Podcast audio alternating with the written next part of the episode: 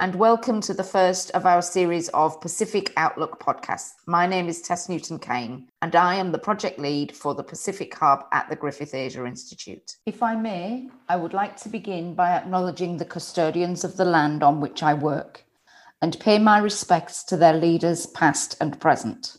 In these podcasts, I will be talking to a wide range of people, including members of the Pacific Hub team we will be exploring issues of power, diplomacy, and development as they affect Pacific people and Pacific Island countries.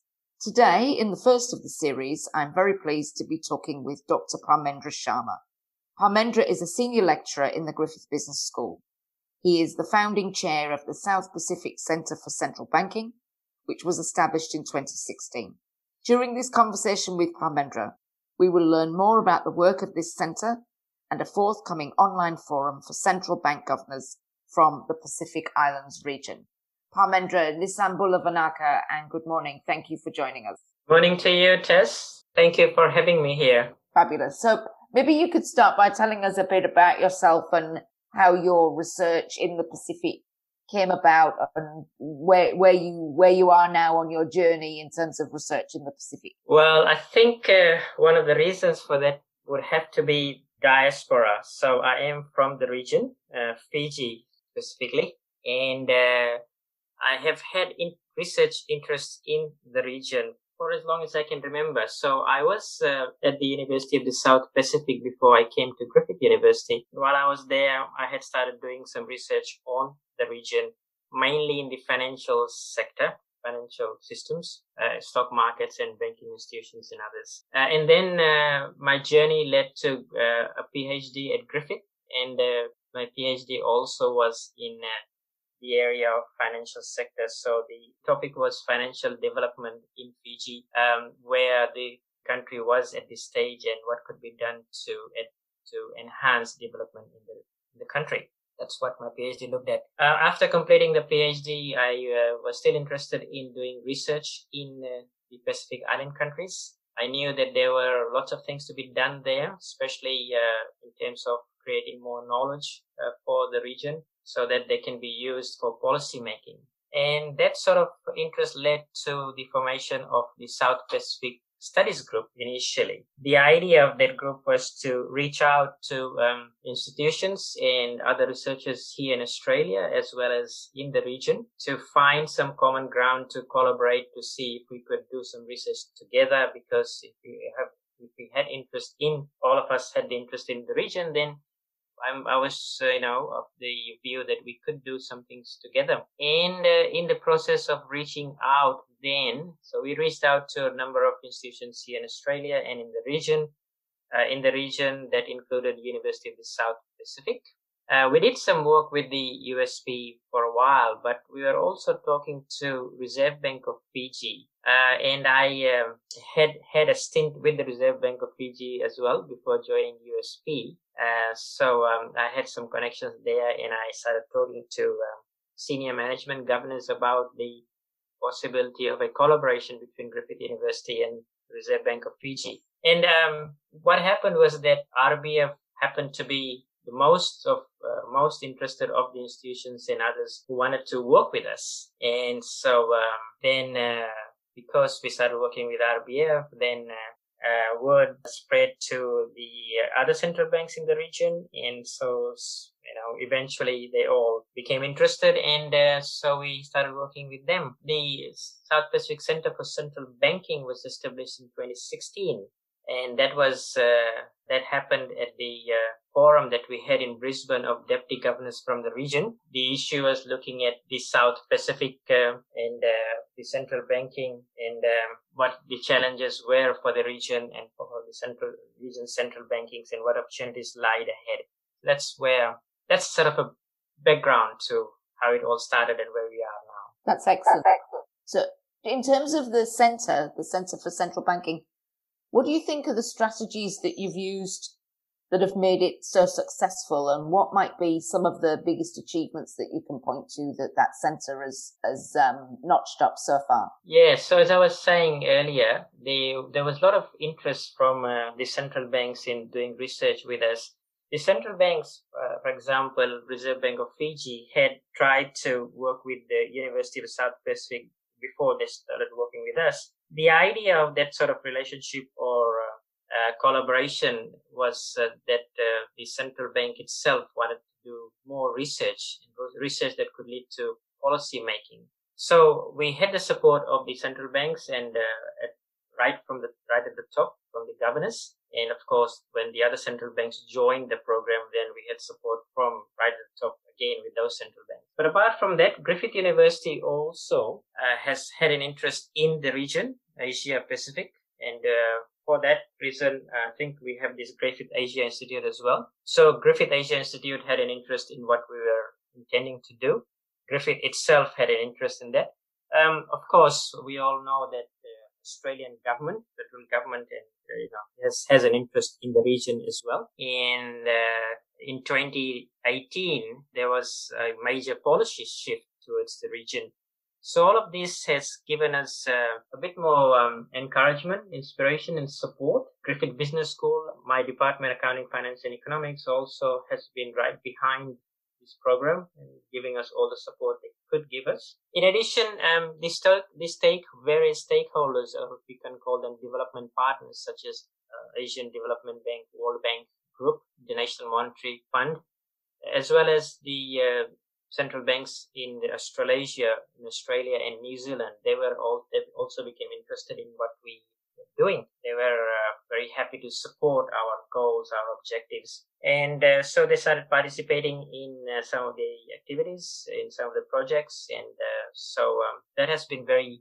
helpful. Uh, stakeholder engagement and uh, development partners and Griffith and the national, you know, the national priorities. That's great. So, in terms of what comes next, I, we're going to talk a little bit about the Governors Forum, but looking beyond that, where do you see this program of work going? What what are the what do you see as the future for this for the centre and its work? Okay, I think uh, to answer this question, that sort of question, it might be useful to uh, very quickly outline the vision, mission, and objectives of our program. So the broad vision of the program is entrenching rigor and evidence in economic policy making at the South Pacific Central Banks. And this is uh, via research, training, and policy outreach. The mission of the program is strengthening local capacity for conducting independent, rigorous inquiry into the problems facing the management of economies in the South Pacific. And uh, the objectives are three uh, broadly. They are to build a credible local capacity for policy oriented research to generate research results for use by policy analysts and policy makers to promote links between research and policy. And uh, the third objective is to encourage retention of high quality researchers. In terms of going forward, then these are the things that we would like to keep doing and eventually come to a stage where the central banks are able to do independent research, research that has rigor is, you know, is rigor and is evidence based and that research can be used to make policies. That has been the overarching goal for this program and uh, that's what we intend to do. So, um, uh, yes, so uh, we are uh, hoping to do that and um, uh, in the in the process, we will keep working on the research on the joint working papers and um, and have them published in journals, in good journals. We will continue with the training program that we have started a while back. Give them training on the scientific research, and uh, we have also we have also signed as uh, we have a uh, had bilateral MOUs, capacity building MOUs with the region. So bilateral with five central banks, Fiji, Solomon Islands, Vanuatu, Papua New Guinea, and uh, East uh, Timor-Leste. So that uh, those bilateral MOUs have now been converted into a regional one. So um, that is uh, something great that the governors are very supportive of the idea of a regional approach to everything. In terms of uh, a regional approach and uh, coming together, We've also signed a regional PhD MOU between Griffith University in the region, which is uh, whereby Griffith University will uh, provide tuition fee and the central banks will provide stipend and uh, yes, stipend. And Griffith, of course, will also provide medical expenses uh, pay for that. So we are looking forward to uh, starting the PhD program. We couldn't do that this year because of the COVID-19 situation. We hope we are hope are hoping to start with it next year, and uh, we'll continue building on the work we have been doing in the last few years. Well, it, it sounds like there's plenty to come. And as we've already made reference to, the next big event for your centre is the online forum for bank governors, which is coming up very shortly. So can you tell us a bit about that event and what it is that it aims to achieve? Yes. So um, the idea of the conference. So um, we were going to have a um, the next the 2020 conference a conference is another regional event that we started, uh, we commenced in 2018 in Suva. And the idea of that conference was to bring together researchers from the central banks in the region to one place once in a while, once in a year at least, to uh, present uh, the um, uh, work they have been doing over the year, findings, and get feedback, and of course to improve the papers as we normally do when we go to conferences. That's the idea.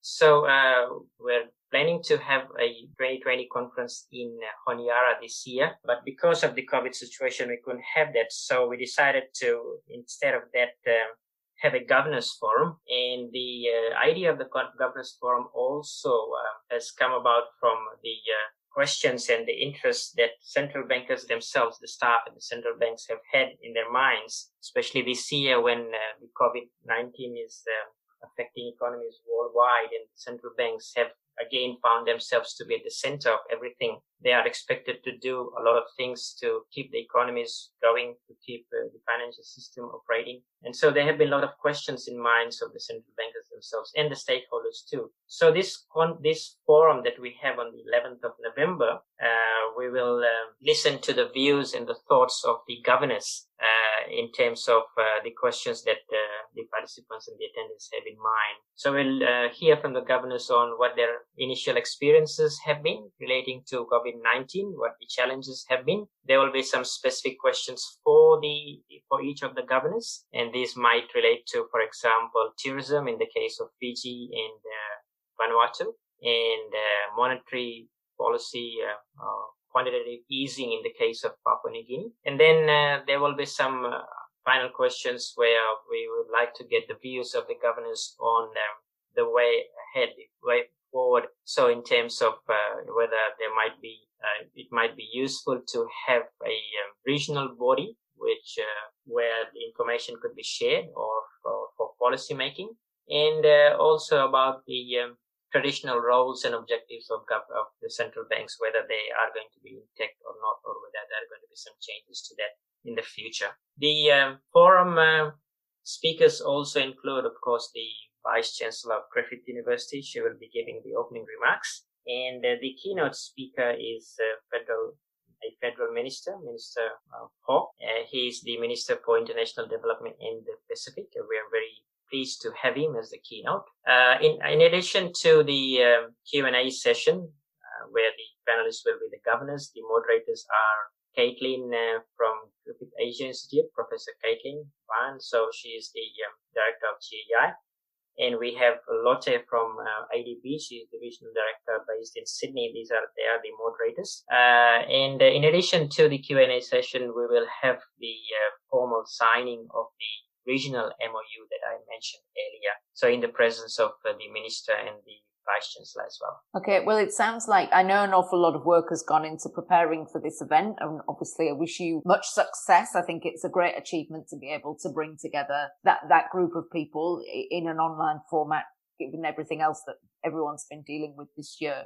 One thing, just as a final question, one of the things I wanted to raise with you, Parmendra, is that at a recent meeting of the W20 group, so that's a, a women's uh, leadership group that meeting ahead of the G20 meeting, out of their um, communique came a recommendation that there should be a more use made of gender sensitive financial plans and increased economic inclusiveness. And they see this as a way of promoting recovery from the recession that's been induced by the global pandemic. How important do you think that is as an issue for central banks in the Pacific Islands region? Generally speaking, central banks uh, have, uh, you know, certain objectives, and this would be common across uh, across the world, I believe.